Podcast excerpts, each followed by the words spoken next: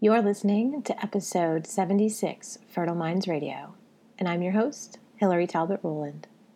I have to say that the more we know about sort of transcriptomics, genomics, metabolomics, and epigenetics, the deeper we dive into the genetics of, of infertility and sperm, the more that the most basic things matter, like lifestyle choices, diet, and things like that. It's remarkable it's just remarkable because when I entered the field, we couldn't explain a lot of male infertility. It was really unexplained, about half of it. And then the Y chromosome was found has to have deletions by Renee Reijo Pera, and all of a sudden, 7 to 10% of infertility is explainable. So, one region of a chromosome, and all of a sudden, 10% of the field has an explanation. So, that, you know, the impact of genetics was clear to me it's going to be large. And then now we're learning that even in unexplained cases, epigenetic issues loom large, and it's probably more male than you think. If you are looking for holistic wisdom and a plan to reclaim your fertility to help you create a healthy family for generations to come, you're in the right place. This is Fertile Minds Radio. And that excerpt was an interview with Dr. Paul Turek we did last year. To date, I think it's one of the most important episodes we've done because it really gets into specifics about the rather elusive subject of male fertility. We originally entitled that episode, Is IVF Good for Men's Health? because we were joking before recording that it might be one of the only times a male goes to the doctor. If you are one of the many that has had issue getting your man to the doctor, I invite you and your partner to listen to this refurbished episode.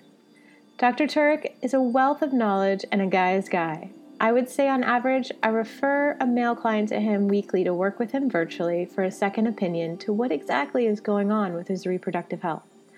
So grab your partner and have a listen, because after all, it still takes two to tango. Dr. Turek is actually a world renowned reproductive urologist. He's probably one of the top three urologists in the world. He has clinics in San Francisco and Beverly Hills. He advises the ABORM board that I'm a fellow of a graduate of both Yale and Stanford University. He's taught at Yosan University, and he has countless studies that he's both authored and advised. And aside from being a Western medical doctor that really gets complementary medicine like Chinese medicine, he's a soulful clinician. He manages to connect with one of the most difficult patient populations dudes that don't want to talk about their potential fertility issues. The first time that I heard him speak at the International Infertility Symposium in Vancouver, I was blown away. He was so intelligent and generous with his ideas and research that he was really the first person that made male fertility issues relatable to me. For three years running, he was one of my favorite speakers. And since I wasn't able to attend this year, I had to get my fix and I invited him on the show. So I'm sure that you'll be just as enamored with him as I am by the end of this. His ideas are both provocative and backed by science. So without further ado, welcome to the show, Dr. Turek. Hillary, thank you very much. Who are you talking about? we need to get you a mirror, right? you need to just listen to that. I want to meet that guy. no, truly. I mean, I think that you're your generosity with your ideas is and they've been you know pretty groundbreaking decades ago. You've been in this field since the 90s and you're really at the forefront. So i think there's a lot to learn from you. It's interesting i entered the field because there was a dearth of research. You know i said this is a very interesting field male male fertility reproductive urology because it's great surgery. So it's microsurgery, and you have to have a skill set for that, which I found myself drawn to. But then I looked at the science in the field and compared to something like oncology, there was really very little. I mean, it's a very young field. I'm probably the second generation of person in it, you know, in terms of its its age. But uh, it's come along beautifully, I think, and it's still got a long way to go, though. Yeah, I mean, it's uh, for eons. It's always been the woman's fault, right? We never yeah, even looked at the men. and that's an interesting uh, cultural bent. But what happens is women are generally more proactive about their care, and women also have a cycle to judge their health by, and men don't. So that's my next twenty years: is where where can we get the men's ovulatory cycle? What what can we replace that with with men?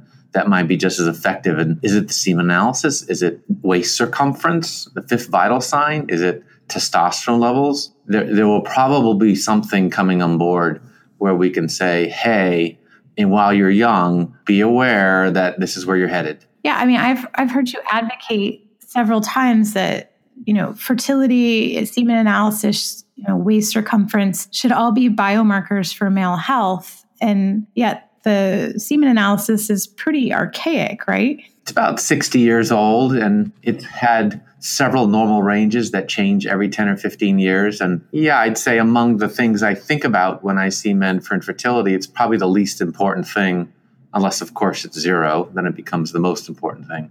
Right. And you you just lectured on this at the symposium and you were relating it in a semen analysis to a deck of cards. Yeah, I'd say the, the blog I wrote is called Reading Your Cards on Turek blog. Just search Turek on men's health.com or Turek blog on Google. And I basically took the four components of a semen analysis and viewed them as cards in your hand in a game of cards and what do they mean independently of each other and what do they mean when you take them as, as a whole so for instance count sperm concentration has value especially if it's not zero but not predictive value because it varies so much. So I showed a graph of a man that was published in our uh, World Health Organization guidelines for semen analyses, fourth edition, that took semen samples every week or twice a week from a man for a year and they were all over the map. The sperm concentrations were all over the map from zero to normal to high, and they hovered around 20 million or so, but they never really sat there very long. And so you're really looking at a moving target with sperm concentration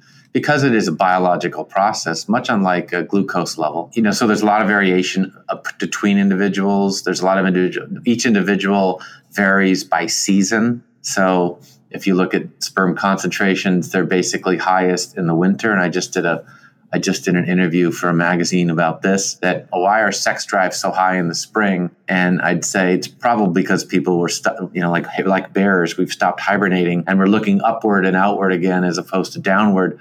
However, sperm counts are highest in the winter and births are highest in you know in the summer. And with other animal species, there's a lot of seasonality. Some of them even have ruts where there's no sperm most of the year, and there's only sperm when ovulation occurs once or twice a year, like in walruses and I had a nice I had a nice paper with Holly Muraco from Six Flags because the walruses coming from the Arctic were in Napa in Vallejo. They weren't re- reproducing, and she figured out that the female was ovulating once a year off cycle in the fall, and then and the male was rutting in the spring. So it's incredibly it's an incredible biological process but very different between men and women so count alone is you know you have to it's a moving target motility even worse. And i think of motility as kind of a uh, toxin light like something's going on when the motility is not normal uh, that's toxic in some way like pot or social other social habits alcohol obesity things like that. Like if it's not a huge hit then you get a count a motility problem. If it's a larger or longer hit then you get a count problem. It takes more to knock your count down than it does your motility and motility recovers faster. Volume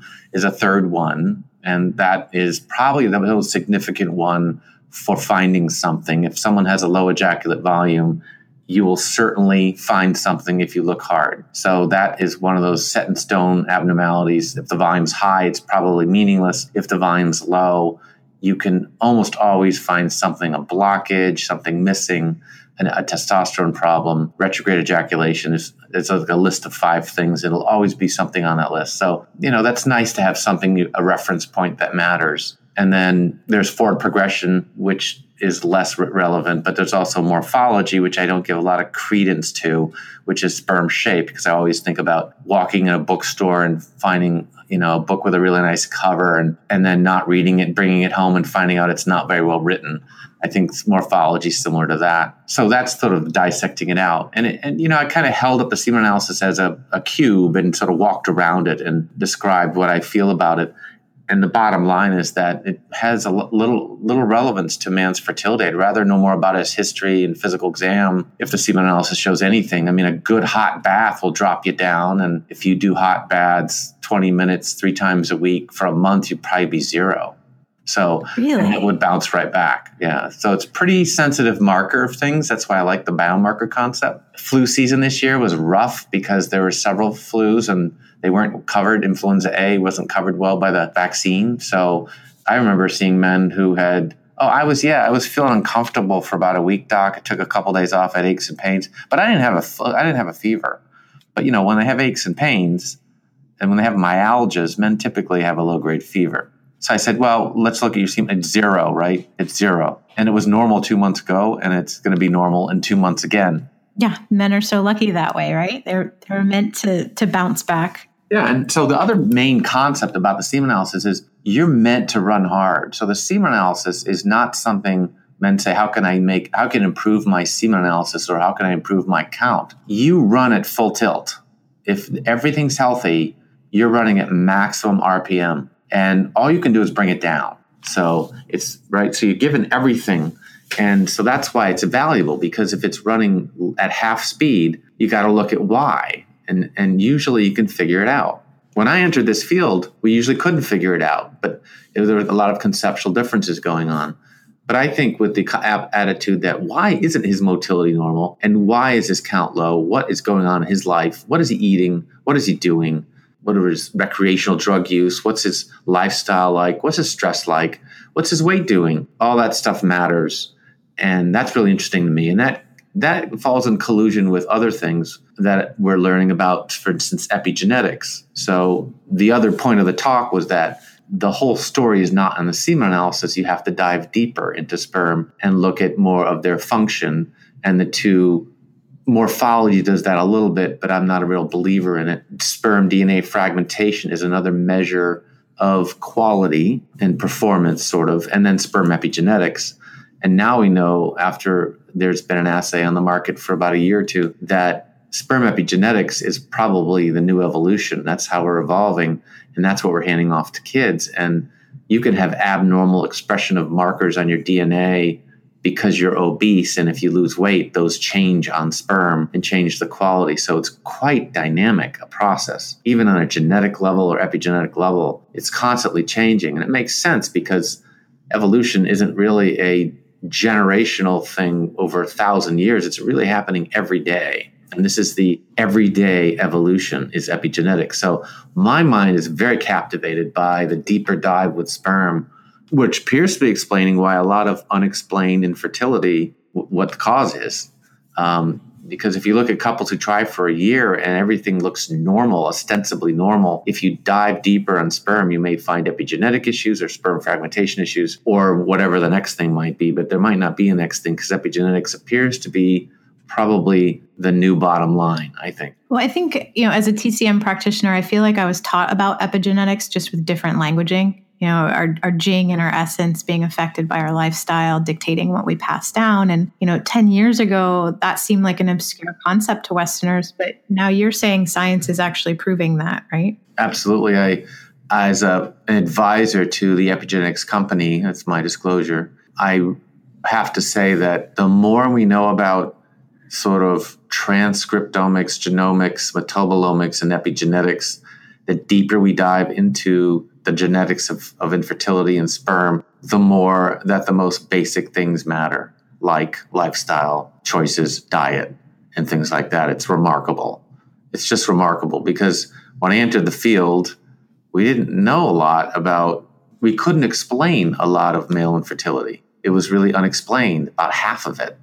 And then the Y chromosome was found has to have deletions by Renee Reijo Pera, and all of a sudden, seven to ten percent of infertility is explainable. So one region of a chromosome, and all of a sudden, ten percent of the field has an explanation. So that you know the impact of genetics was clear to me. It's going to be large. And then now we're learning that even in unexplained cases, epigenetic issues loom large, and it's probably more male than you think.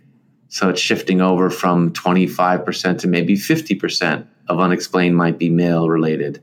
And it's not female. So, yeah, women might take the hit, but actually, men should take the hit. And then, if you look at the solutions for that, it's going to be how you live your life. And that's what, that's what Eastern medicine does beautifully. We're terrible in Western medicine at lifestyle. 12 minute visits do not get into the details in a medical practice of what, how a man lives his life.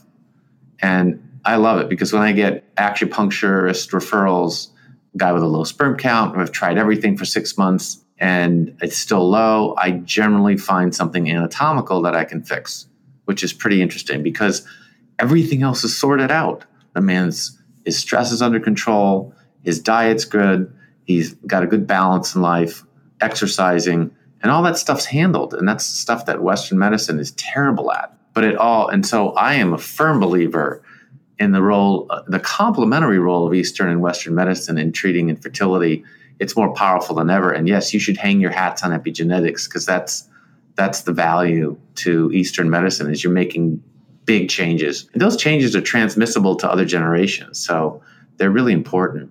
So, would you describe just so that I'm clear and our listeners are clear, you know, is when you're talking about epigenetics, are you talking about the difference between single gene mutations versus chromosomal gene mutations? Right. So, epigenetics isn't really a mutation story. It's really a it's the marks on your DNA. So, it's not mutations, it's not chromosomal. It's if you look so uh, there's a blog is called epigenetics the reason you are who you are it's the reason a nose is a nose and an ear is an ear despite the cells being the same it's a reason why we're different than bananas even though we share 50% of the genetic material with a banana it's a reason why you know individuals are individuals despite being 99% genetically identical so it's not explained in the genes themselves. It's explained in which genes are turned on and which are turned off. So which pages in the book can be read and which pages can't be read. If you have different pages, it will read differently for each person.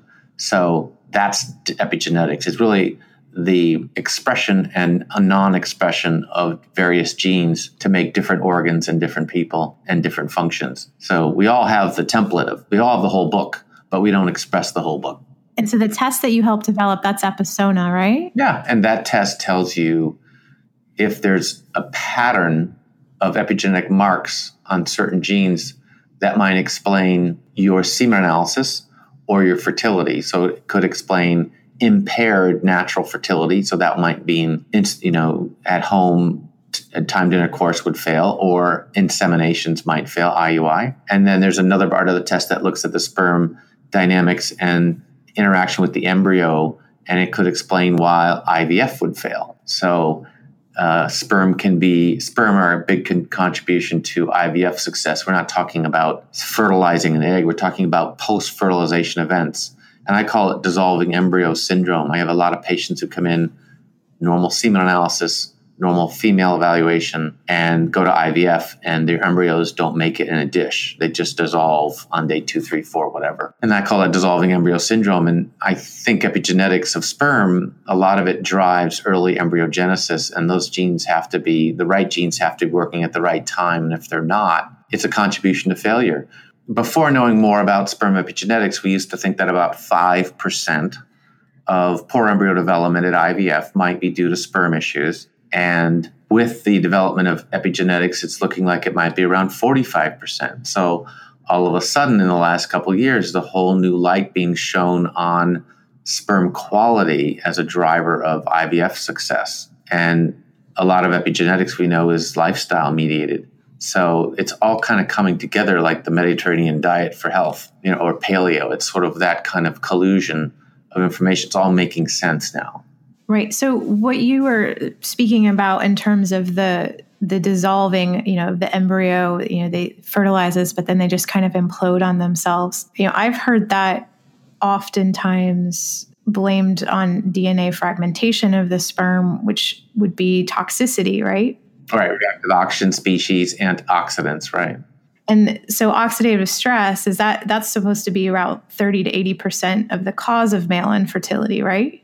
Yeah, that's, I mean, it's hard to prove, but that seems reasonable. But this may be, epigenetics may be a downstream event of oxidative stress. And okay. maybe the epigenetics predispose you to that. So it's going to be related somehow. We don't know that relationship yet. I think that epigenetics will assume the field of oxidative stress or be, be a byproduct of it or somehow related to it. Okay. But it's not necessarily DNA fragmentation. That's just one thing that can, like a symptom that can show up, right? Correct. I think that's a okay. downstream event, probably. Okay. So, with that in mind, and oxidative stress, and that you know, men are kind of traditionally not all, but some are poor eaters, and you know, some lifestyle choices. Do you think men should take a prenatal? Absolutely. I mean, the data for prenatals for men it's sort of pre prenatal is very strong from the Cochrane reviews, and that was my talk at IFS a couple years back about should men pre on a prenatal and they did a you know there's there were about 20 studies done using antioxidant supplements in men and the nice thing was they were controlled and they used IVF as the uh, result, the IVF findings, and that's uh, it's about a controlled situation for pregnancies you can get. it's funny, the big complaint when you do natural fertility studies is how do you know that the that the pregnancy is his? when you publish a paper, it's always the question because you can. how do you know it's his? Right. Very interesting. I never. It's just an odd criticism from editors, but that's what you get. But having it in an IVF setting is much more controlled. So they showed about a threefold increase in pregnancy rates at IVF and a threefold decrease in miscarriages among women whose partners were taking an antioxidant supplement compared to controls and published it, I don't know, 2011, and then in Cochrane reviews. And then they probably didn't believe it. So they did it again at, with 40 studies and they came up with the same numbers three years later, maybe 13, 2013. Uh, the criticism of all of it is that garbage in, garbage out. The studies weren't large and well powered, and they were all small, but they all kind of showed the same thing. So it may not be the best data, but the government was so taken by this, the NIH, that they started a MOXI trial, so male antioxidant supplement trial, a couple years back, and I'm I was on the review committee called the RMN for that, but I'm not now. So I don't know what's happened to that trial. But typically, what happens when you try to recruit men to a randomized controlled trial with fertility is it,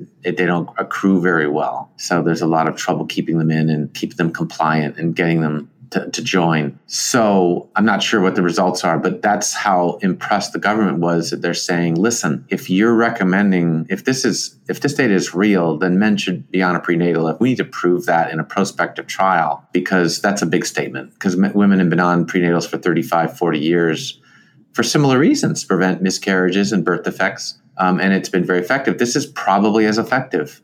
It's probably just as important that men be on a prenatal. Yeah, and you you actually took a step further and developed one of your own. How is it different from what a female would take versus a male? I, you know, it's true. It's doses of things. Like there's a lot of folate related products in female. There's some in male.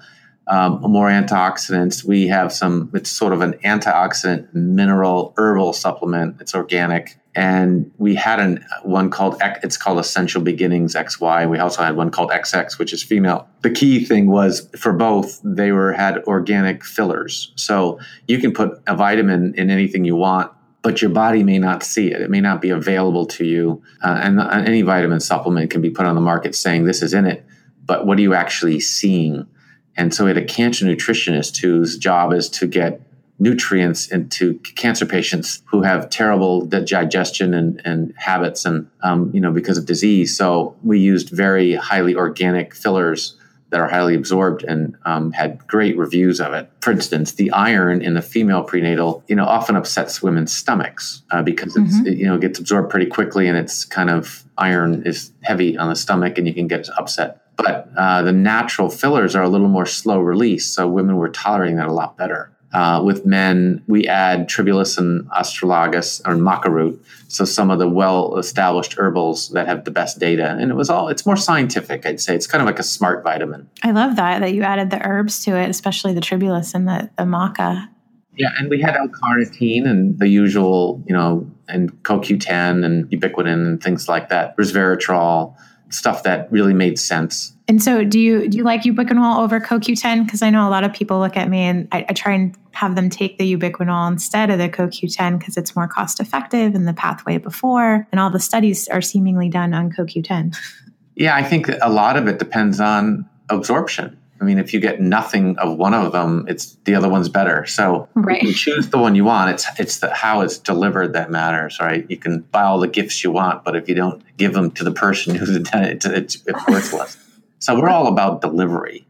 Uh, in fact, the NIH chose our supplement to model their supplement that they were going to provide in the trial uh, because they in, they were impressed with the way it was thought through. Oh, I agree. I mean, it's definitely complex. And what I like most about it is your delivery. You've put all these things together in one pill because if you if you start trying to make a man take, you know, a handful of pills every day, that's going to last maybe three days, right? You've got it in one or two. Well, that's another whole problem is compliance with men. I mean, we're thinking a chewable is probably really good, but it's too many calories, for 35 to 50 calories a pill. You know, great for kids, probably not good for men, but they probably eat it and toss it up there.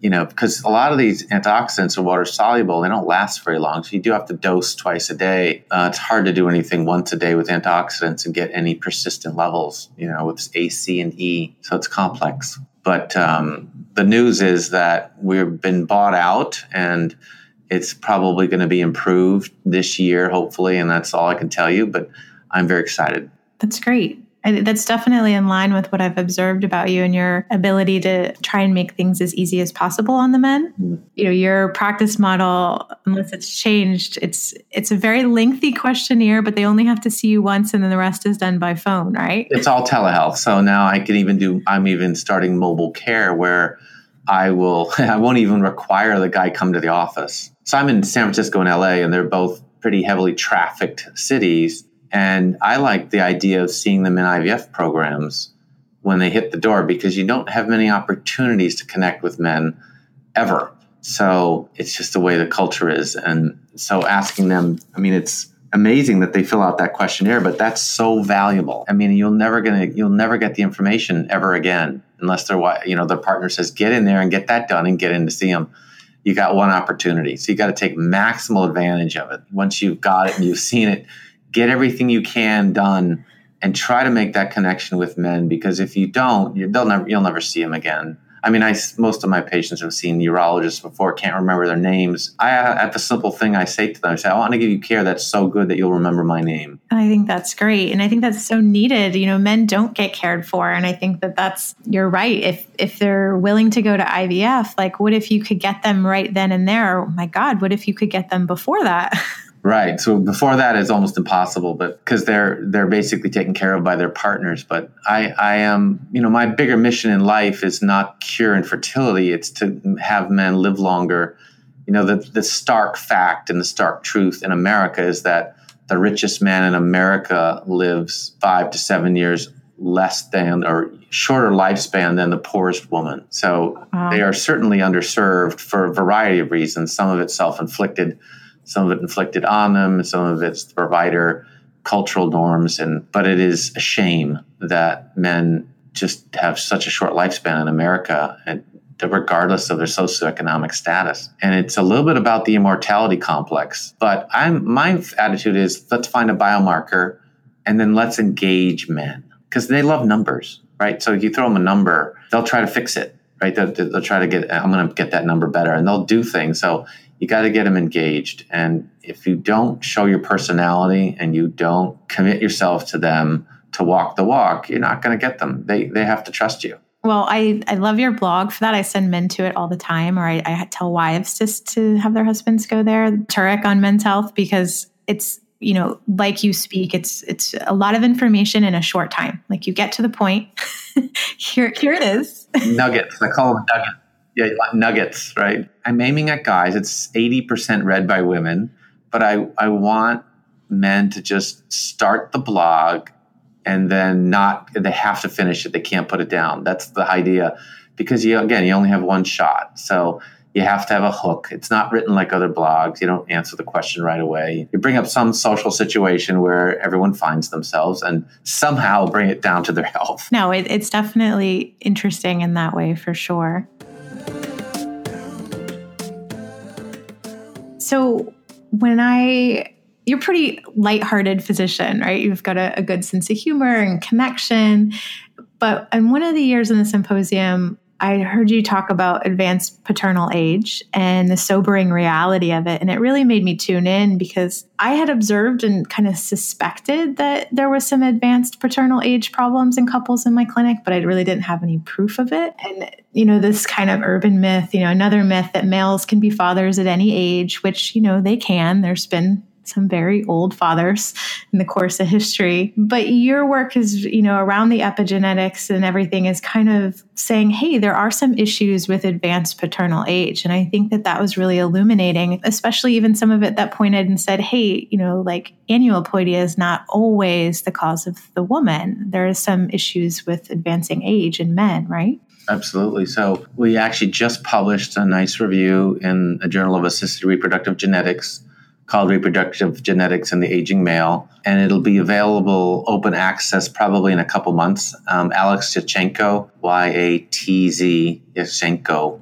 is a geneticist at University of Pittsburgh who co-authored it with me. And it's really the most update review on this topic. And it's I think it's pretty legible. talks about epigenetics and all the newest stuff to the month. So it'll be available open access if you search my name on Google. It, it should come up in about three months. Uh, it's pretty dense reading, but it's uh, I think it's I think it's concise. So the issue is the, the most interesting thing to me is that advanced paternal age never existed until about 1960, two generations ago. There was no such thing as advanced paternal age because we didn't live that long. So it's a recent problem to have an advanced paternal age issue. And a lot of the problems that we're noticing are rising among offspring is recent, like autism. We think schizophrenia, bipolar, things like that seem to be going up increasingly.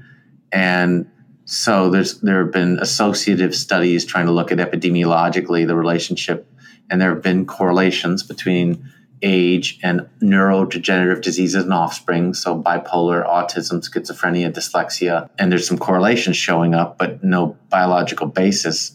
And it looks like it might be epigenetic. So the kinds of things you see in advanced paternal age. So, so what is advanced paternal age? That was the biggest argument on the paper with the reviewers and the editors. It's what what's the definition? And the answer is there isn't really one. Remember, it's a new field because in 1900 we lived 38 years on average. In 1950 we lived 50 to 60 years.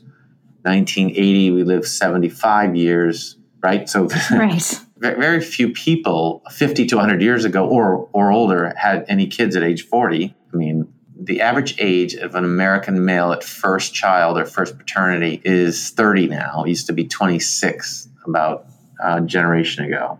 Um, so that's pretty significant. That's a 10, 20% increase in age. So I think the the issues are new and they're large and we don't we're just learning what they are, but as men age, the meiotic machinery that makes sperm tends to fail. So you spin out in this meiomyinial stem cell in the testicle that's the driver of all sperm you spin out you you divide that thing once a year for 13 years. You hit puberty and then you're doing it 10 or 15 times a year. So you've you've spooled up the problem and then at, by the age of 60 the the machinery is getting old and the quality control is getting a little sparse. And so advanced paternal age 40 would be the kind of a general definition 50 for sure. And and that's you know that's what we're talking about sort of age 50 and beyond. And if you compare 25 to 50 year old men, you'll see that there's more miscarriages, there's more early fetal deaths, there's about one, a little over 10, 20% more birth defects, um, congenital birth defects. And if you go to 60, uh, think of it as a hockey stick shaped curve. It's sort of flat for a while and then it starts rising dramatically like the blade of a hockey stick. And that probably that position where it changes, that you know, flexion point is probably around age 60, uh, where it really starts to go up dramatically. And DNA fragmentation is a classic age related issue. It's about 3% per year increase over age 40. So talking three times 10 is 30% per decade or 20% per decade change in sperm DNA fragmentation just because of age. Epigenetically, it changes dramatically. Great study by the Utah group. Doug Carrell took men who had bank sperm in their 20s, 30s, and then again got a sample in their 40s, 50s. And, sh- and so they had these samples that are about 17, 20 years apart. And they looked at the epigenetic profile, and there was a dramatic shift in the in the epigenetic marks on sperm in the same same men samples over age, and they all tended to group around the neurodegenerative diseases. So that means you would expect the expression of genes around the diseases we talked about to be changed and altered. And so it's again kind of coming all together. Chromosomally, men don't change that much. Uh, that's not one of the systems that fails, but yet trisomy 18 and Klinefelter syndrome XY are two of the kind of hot spots in men that could contribute to issues with kids later in life. And the biggest and well known, most well known, are single gene mutations. So when women age, they have chromosomal issues, and those are detectable on prenatal testing, and they're also usually lethal, causing miscarriages. So that's good, I guess, that they're lethal. It's it's uh, quality checkpoints. Um, in men, there are single gene mutations, so they're just little nicks in the DNA that tend to pass through quality control mechanisms and persist and come out in offspring, and they're the source of I would call highly disfiguring and rare diseases like retinoblastoma, tuberous sclerosis, Lesch-Nyhan syndrome, lots of odd sort of diseases. And luckily, they don't. They're not that frequent. They're more frequent in older men, but they're not that frequent in general. So this stuff, if you look at it carefully, is very, very alarming. And right now, we consider about 20% of autism appears to be paternal age related. Not all of it. I mean, that's probably a conservative number based on the best science, but it's definitely related. And I always tell men because when I some men bank their sperm, you know, while they're in their 40s or 30s because there's no relationship in the future, near future, and they want to know what they're headed for. And you give them this data, and they usually bank their sperm. Um, but I would say though that to put it in perspective, you, if you just ask men, if you have a child with a partner, do you know what the birth defect rate is? You know the chance of having a birth defect in that baby is you know all comers all ages and they usually say no they don't know and it's so it's not on the radar and i and it, the answer is about 3% there's a 3% chance. So men usually don't aren't too alarmed below 5% once you start getting 5% 10% they start taking notice. It's just a risk aversion thing. But that's about the same rate you're seeing with the combination of issues with men with age. It goes from less than 1% to about 3% so it runs in the same order of magnitude as birth defects in general. And so I leave them with that statement because that puts it all in perspective and then they can decide whether they need to worry about it or not. There's nothing you can test for with these issues. So the problem is you can't do prenatal testing easily. There are no genes identified for these conditions right now. And it's really it's it's an open risk. It's an open faced risk. And the other thing is, these are sometimes diseases in adult offspring. So you won't even see them at birth or early on. You have to wait for a lot of them three to five years and sometimes up to, to, you know beyond puberty to see any issues. So it's a concern and it's a new it's a new issue. So how you handle it no one's ever dealt with it before in history. It is a lot to make you think about our biology and what happens as we age for sure. So you bring up what happens later and in the offspring and things that you may not even see until much later. And you know this kind of makes me think about when i was first learning about reproduction in grad school and the concept of uh, of the intracytoplasmic sperm injection where you know the, the sperm is selected and put into the egg during ivf and i I remember just kind of being somewhat horrified, like, oh my God, we're taking natural selection out of the process. And is this a good idea? Like, do we really know better. And you know and now 10 years later i have you know these walking talking children that are a product of ICSIs that probably wouldn't be here without it and they're seemingly healthy. But sometimes i wonder about like the long-term implications on their health and their ability to reproduce. And do we have any data on that? Because ICSIs hasn't really been a- around that long right Right. There's not much, but it, it, was an interesting play. It was when I first entered the field in the early 90s. You know, Gianpiero Palermo and in Belgium, who's now at Cornell, started it. And I sat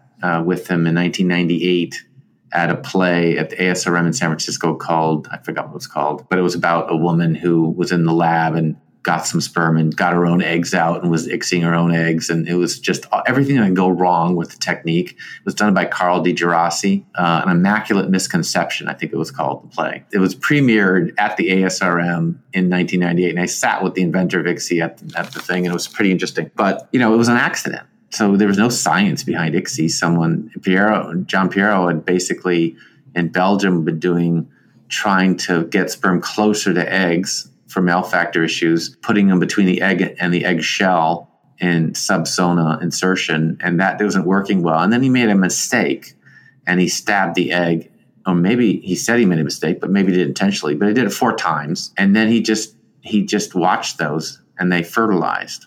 And then he told Van Steirteghem um, that what he had done and that they'd gone forward. He said, We're going to have to follow this carefully. So they have tracked their ICSI kids in Belgium ever since day one and, you know, there's a lot of debate about the health because you are removing barriers to natural selection. And I had a conference at a Resolve meeting where I took all the embryologists from the major programs in San Francisco. I had them in a panel session with a microphone in front of each of them, and I, the audience was patients. And I said, Meet the embryologists because patients want to know who's selecting my sperm? Who's selecting that sperm? Right. What kind of person is selecting my sperm? What do they believe in? What are they? You would imagine the questions these guys got about, you know, do you have kids? What do you, are you religious? You know, all, it's interesting how you culturally it's a big change, right?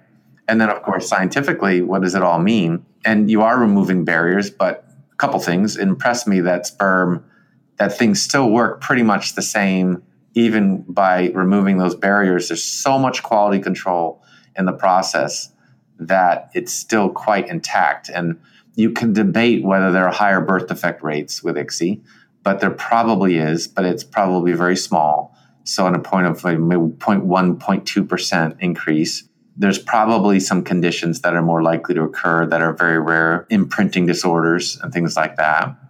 But again, very rare.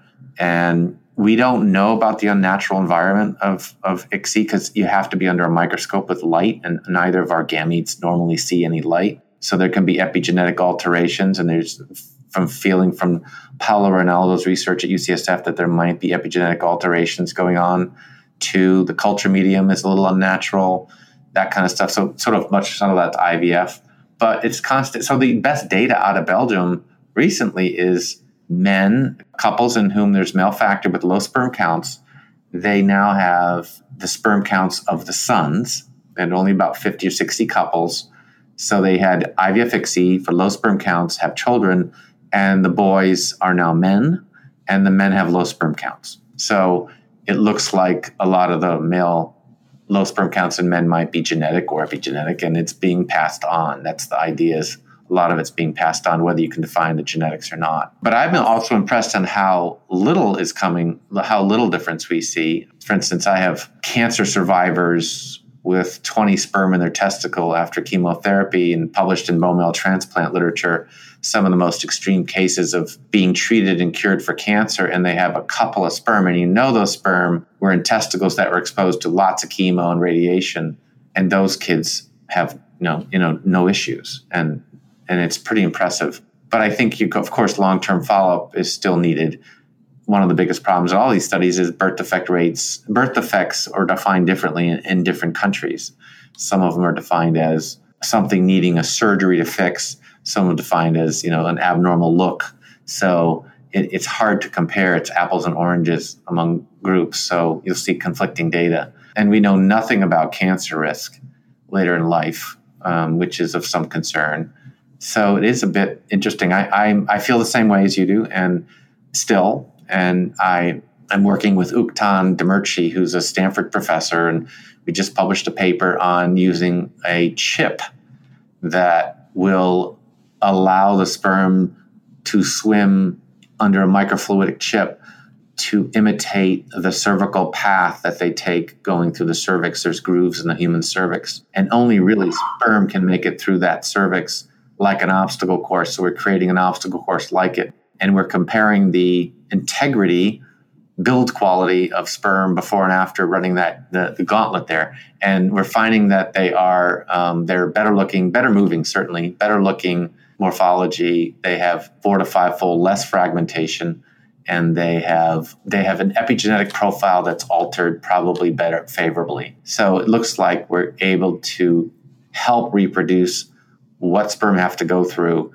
to get fertilized an egg. And when I first saw his data, he's a, a fluid physicist who just loves sperm because they have motors on them, right? They're little particles with motors on them and he was publishing physics journals and i read these things and i said this guy's such a kook i mean he's publishing all this fluid physics with sperm and i called him up and got and met him and i said he's so much fun but um, i said Utkan i said you know what you're doing here you're reproducing the cervical path and then i said this is a path that has been preserved in mammalian species land and sea for a million years so for a million years sperm have had to do this work to get to the egg they don't the egg just doesn't sit at the cervix. And as soon as you make it through the cervix, you're in, or even closer. You have to go in a human six, eight inches, which is like crossing an ocean. And that's why, you know, 40 million start and 100 make it. But there's something about the path. And I said, and you've you're making the path. And I said, I need to be a part of this and I need to help out. So he had me write the introduction to the paper about the reservation of the, you know, the cervical path issue, the uterine path issue for a million years. So I think they're what I'm comfortable now. They have a product. Um, it's a it's a fertile chip. It's available in Europe. It's now FDA approved in America as of last month. So another disclosure, I'm part of that company called DxNow, and they named it the Zymot chip, Z-Y-M-O-T. Horrible name. I'm going to get it changed. but it's a chip that's literally a microscope slide, and you put sperm on one end, you drop it in. There's no no processing, and you pick it up at the other end 20 minutes later by the clock, and you should have a sperm that is more naturally selected than if an embryologist did it you know, at 9 a.m. with a cup of coffee in, on the other, other hand. I've got a name change for you. I think that you have created the Darwinian obstacle course. Yes, that's right. That's the idea.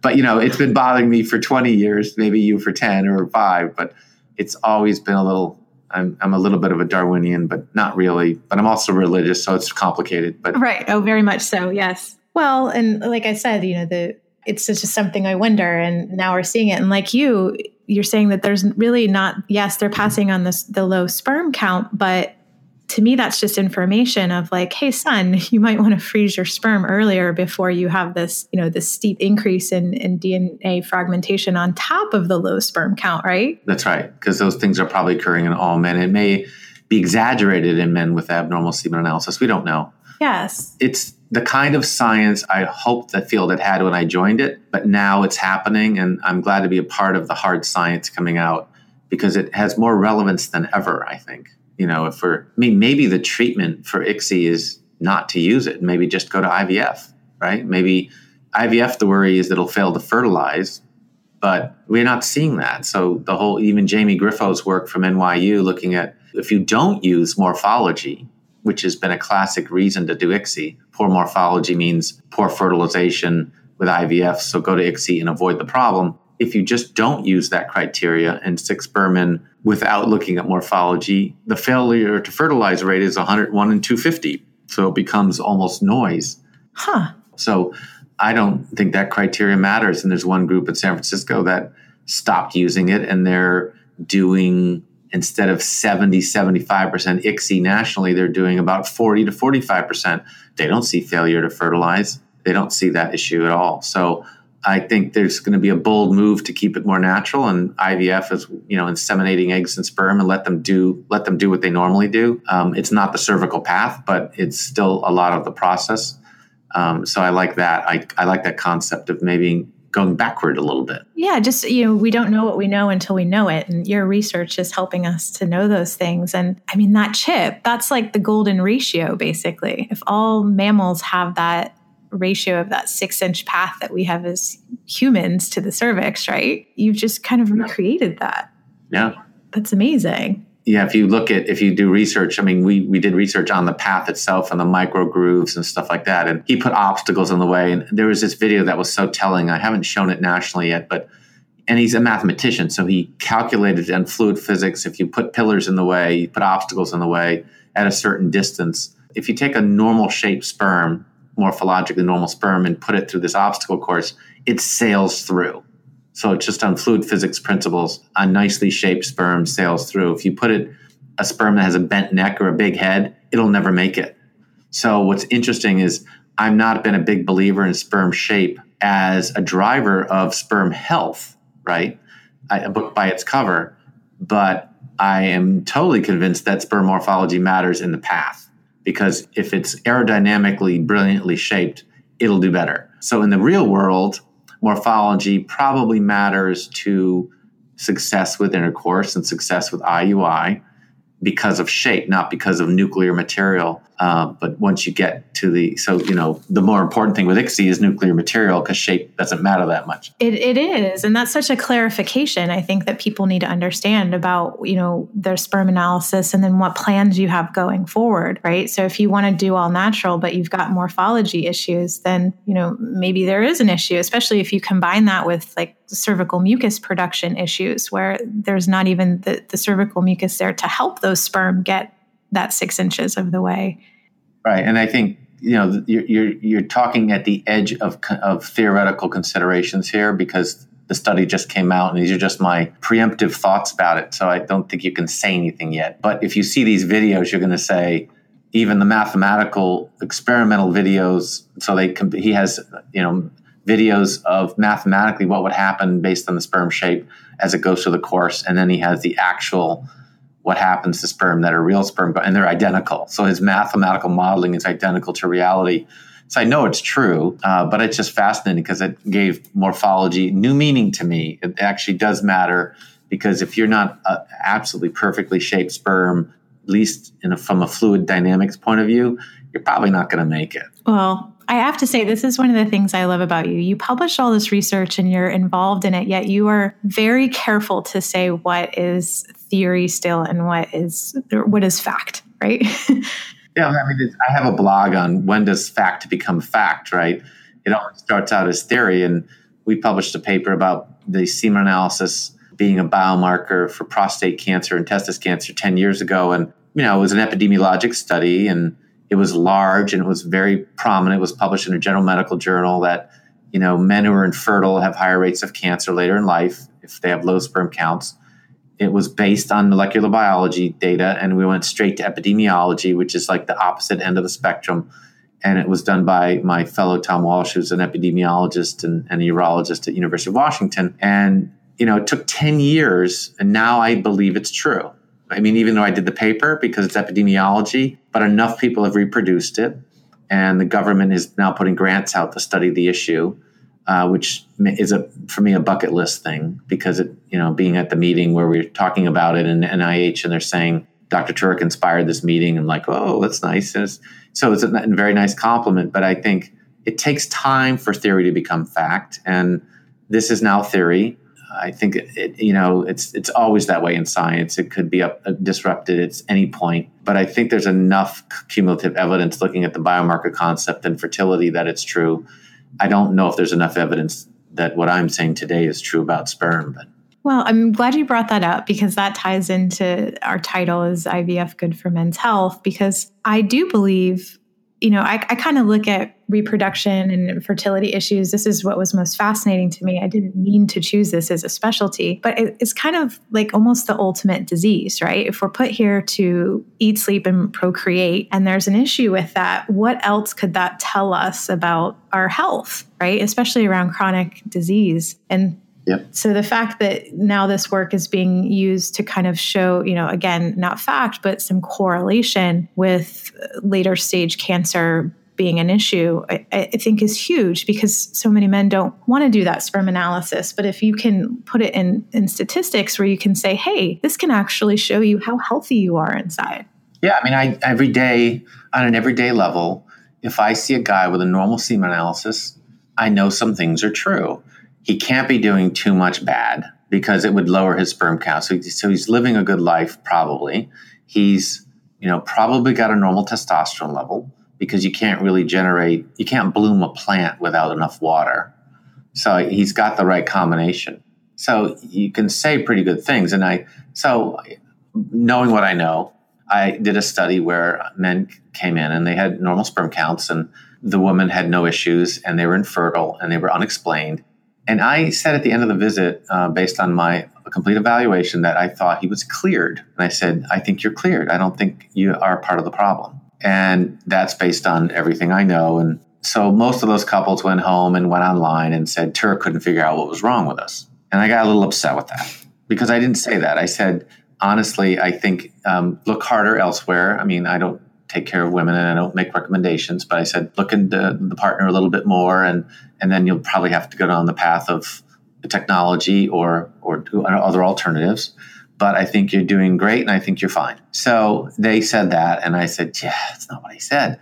So I put a little, I put my back into it and I got USC involved, a resident USC. And a year after I met them, I called, I had this resident call them all up in an IRB, you know, a study. And I had them, had them ask a couple, five questions. How did it go last year? Dr. Turek told you to try harder and this and that. Now, these guys had varicoceles and they were doing things and they had toxins. And I gave them advice about stuff. I did not give them a pill. I did not operate on the varicoceles I just advised and said, you know, try this and and you know maybe an antioxidant supplement, etc. So it wasn't no care, but it was just basically advice, and I thought they were doing fine. And so, to my surprise, sixty-five percent of those couples conceived naturally the year after I met them. Wow! So they followed they followed the rule, and these are thirty-five-year-old women for you know, the year and a half of infertility, and 65% conceived naturally. Another 20% conceived with IUI or IVF. So at the end of the year, 85% had kids or had pregnancies ongoing. And I said, So it's true. I mean, basically, what I said was true. So I'm writing this up as a paper, and I'm not writing it as, see, I told you I was right. I'm writing it as a lifestyle paper. So all I did really was give lifestyle advice. That's amazing. Somebody needs to show that in the literature for sure. Yeah, that's going to be hard to publish because it's it's hard to publish when you're most effective when you don't do anything as a doctor. Or if a I'm on a lot of journals. I'm associate editor of two. I review for 20. And honestly, I know it's not going to be a big hit. It's not a controlled trial. It's not this. It's not that. But if you look at what a doctor is best at doing, sometimes it's just holding your hand, sitting there, and being at your side and walking the walk with a little more knowledge and giving you good advice. I mean, that's 500 years ago that's what doctors did. And it may have today because if you if they're paying the money to see you and you're telling them you got to eat better you got to stop smoking you got to cut down your alcohol and you got to maybe stop these pills take an antioxidant supplement. Maybe it was just the antioxidant supplement who knows? But that's a tremendous pregnancy rate. And that told me until i'm trying to publish the papers you know a lot of unexplained infertility can be cleared men can be cleared of it by a simple evaluation in the office one one visit I think that's great. And I, it's amazing that you're doing telehealth. I think that's just going to open it up to even more uh, men. So, you know, if you're listening to this and you've been trying to get your, your male partner in to be seen, you know, he makes it as easy as possible. He can do it at home Epasona test. You can see you via Skype or phone. Uh, I think that's incredible. There's going to be some hopefully some big changes in the ways that males perceive getting a sperm analysis and getting checked out and, and hopefully kind of treating it like socialized countries where they do it in the beginning you know Correct. you can put a dollar amount to it then then they're more more apt to go right Right. And I think it's a lot cheaper to see a man once and get it all done. I mean, I like to package it so that, so I offer basically free calls for couples to see if it's a good fit and then you can get the background stuff and then have them come in and have the first and last visit. And everyone thinks well then that's it. I'm all done with him. No that's the start of the care. I mean my care is all telehealth. So i want i'm with you to the kid but you don't have to come see me. But if you want my opinion about stuff or you you know you're taking something new is this medication safe? Those are really good questions. Someone should answer those questions. I just got diagnosed with this. This is what i'm on. Is this safe for, for I've changed so many blood pressure medications from calcium channel blockers to other things, and bam, pregnancies occur. It's so, you know, that's the way you have to deal with men. You have to, they're not women. They're not that good about care on, on general. And it's a cultural shift. And you have to, I think you have to adjust to the way they need their care, not trying to treat them like everyone else and, you know, having them wait two hours, having them travel across two bridges in two hours to get there and then for a 15 minute visit for which you're 20 minutes late, it's not worth it. It's not the way to do it. No. That you're hitting productivity, you're making them weak where they can't, they shouldn't be weak, and it's a, it's already a problem that's embarrassing, and then they have to explain it. And so I just work with the organism the way it is. That's the idea: is work with the organism, work with what you have. I love that. And I have one more question for you. You mentioned that you don't always treat varicoceles surgically. So, can you explain to our listeners what the prevalence is of those, the cause, and, and how they're treated? Yes, varicoceles are the most common diagnosis in infertility. It's probably 40% of men who are trying to have their first child and, and can't, and it's up to 60 to 80% of men who are trying to have a second child and having trouble. And um, there are a bag of veins in, in the scrotum, and they occurred as a result of us standing up in, in, in evolution. So I think the blog is called What Happened When We Stood Up. Yes. Probably the worst thing that men could have done in life was to stand up because the varicocele is basically drainage of the testicle, the blood supplied to the body. And if you stand up, it goes uphill and you fight in gravity, and the veins aren't made for it. So they tend to go backwards and the blood goes the wrong way. And unfortunately, that blood from the body going down to the testicle the wrong way is warmer. And that heats up testicles like a hot tub. And I know I did the hot tub study and I know how sensitive testicles are to hot to heat.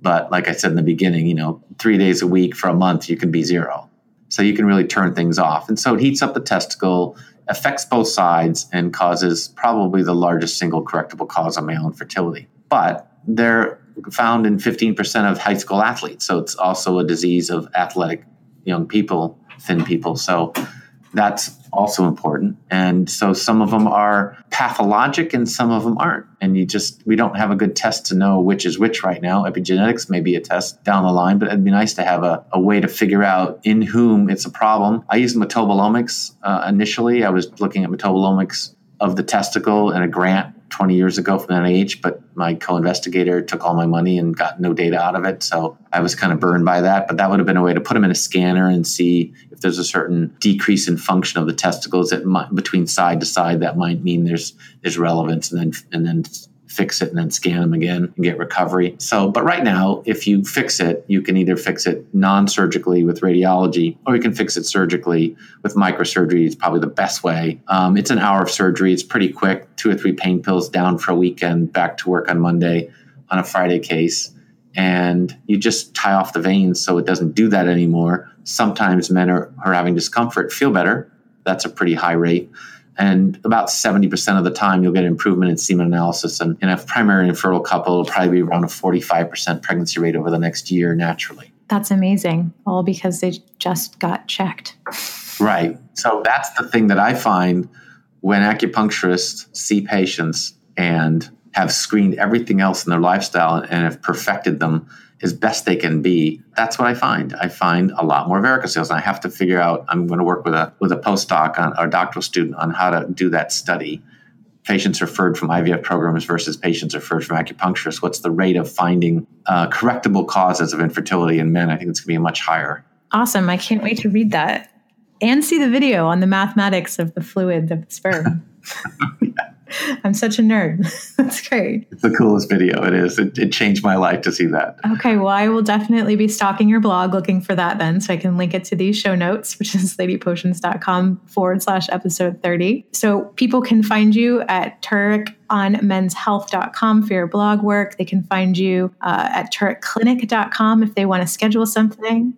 And uh, they can also get that test on episona.com. And if you're in the San Francisco Bay, you're also part of a free clinic called Clinic by the Bay, yes? Yes, we just had our fundraiser yesterday. It was Fiesta themed and raised $200,000 for a free clinic for the working poor. It's called Clinic by the Bay. Loved the donations on Facebook or social. It's fabulous. We take care of the working uninsured, uh, the hardworking people who can't afford insurance in San Francisco immigrants, Catholic charities, everything's free. It's fabulous. It's, it's not fertility, it's general medical care. That's amazing. And so they can donate to you on Facebook. And then you're also doing a Facebook Live uh, covering uh, semen analysis a little bit more in depth, right? They can find that on your Facebook. Yeah, a whole series on Facebook Live weekly. Awesome. Well, I'm not going to keep you any longer. I'm so grateful to you. I know you are a busy, busy man. All right. Well, thank you so much. And you bet, Hillary. I'm sure our listeners will enjoy it. Thank you. Continue doing your good work. So there you have it. IVF could be the best thing for your man's health if it's what actually gets him to the doctor to be evaluated. But what if you could save a ton of money and heartache by being evaluated by a holistic physician at the beginning of your fertility journey? Remember, we are more than our lab test values and our DNA. We are the product of what we think, what we eat, what we are exposed to, even the exposure of the care of our physicians. If you'd like to work together, Find me over at ladypotions.com and click on the Work With Me tab to see options that are currently available. Bye for now.